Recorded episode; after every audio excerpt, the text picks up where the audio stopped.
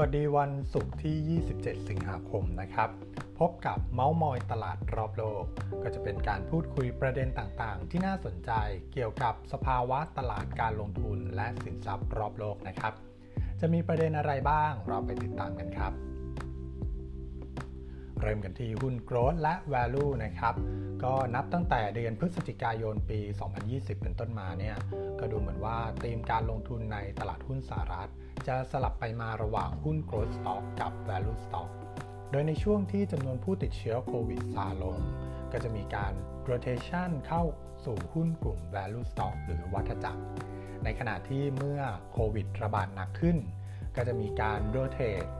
ไหลกลับเข้าสู่หุ้น growth นับตั้งแต่เดือนมิถุนายนที่ผ่านมา ซึ่งคาดว่าหากจำนวนผู้ติดเชื้อโควิดพีคในอนาคตอันใกล้นี้ ก็เป็นไปได้ว่า เราจะได้เริ่มเห็นเงินลงทุนไหลกลับเข้าสู่หุ้นกลุ่ม value หรือวัฏจักรนะครับ โดยตลาดหุ้นไทยเนี่ยก็เริ่มมีการสัญญาณการ rotation กลับเข้ามาในหุ้นกลุ่ม value แล้ว หลังจากถูกขายนำตลาดสหรัฐมาก่อนหน้านี้นะครับ มาต่อกันที่บอลยูในยุโรปกันบ้าง ก็มีการปรับตัวเพิ่มสูงขึ้นในช่วง 2 วันที่ผ่านมา โดยเทนเยียบอลยูของอิตาลีมีการปรับตัวขึ้นรุนแรง หลังจากที่อยู่ต่ำกว่าความเป็นจริงมาสักระยะหนึ่ง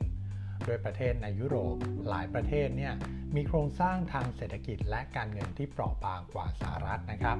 แต่กลับมีระดับของยิวพันธบัตรที่ต่ำเกินไป ยกตัวอย่างเช่น ตัวรัฐบาลอิตาลีมีสัดส่วนหนี้สาธารณะสูงถึง 155%ของ GDP ในขณะที่มีความยืดหยุ่นทางการคลังที่น้อยกว่าสหรัฐ ต่อกันด้วยสถิติอัตราการเสียชีวิตจากโควิดในสหรัฐนะครับ จากการเปรียบเทียบอัตราการเสียชีวิตจากโควิด และไข้หวัดใหญ่พบว่าก่อนหน้านี้ที่สหรัฐยังมีอัตราการฉีดวัคซีนต่ำอัตราการเสียชีวิตจากโควิด มีอัตราที่สูงกว่าไข้หวัดใหญ่มาก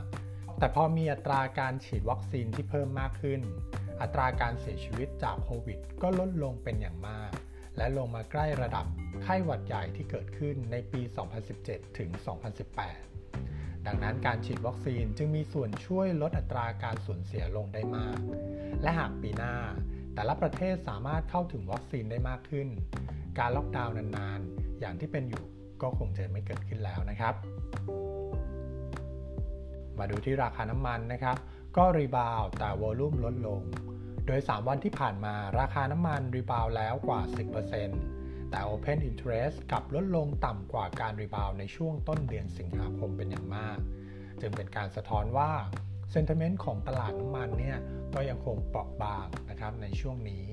ดังนั้น upside ในระยะสั้นของน้ำมันเนี่ยดูน่าจะจำกัด แล้วก็แนวต้านโซน 68 ถึง 72 ของเวสต์เท็กซัสก็คงยากที่จะผ่านไปได้ในเดือนกันยายนนี้นะครับ และสุดท้ายนะครับ ในช่วง 8 ปีที่ผ่านมา บริษัท Apple ได้ซื้อหุ้นคืนไปแล้วกว่า 420,000 ล้านเหรียญสหรัฐ ซึ่งเป็นมูลค่าที่มากกว่า Market Cap ของหุ้นใน S&P 500 ถึง 480 บริษัทนะครับ ก็เป็นที่น่าสังเกตว่า การซื้อหุ้นดังกล่าวนั้นเนี่ยเป็นการซื้อจริงหลังประกาศ ไม่ใช่ประกาศแล้วไม่ซื้อ รวมถึงซื้อแล้วนะครับ ก็จะไม่นำกลับมาขายในกระดาน จึงสะท้อนให้เห็นว่า Apple มีการบริหารเงินสดที่มีอยู่ในมือเป็นจำนวนมาก จากผลกำไรที่ทำได้ในการตอบแทนผู้ถือหุ้นนะครับ นี่ก็เป็นประเด็นต่างๆ รอบโลกที่นำมาฝากกันในวันนี้ครับ ไว้พบกันใหม่ในครั้งหน้าสำหรับวันนี้ สวัสดีครับ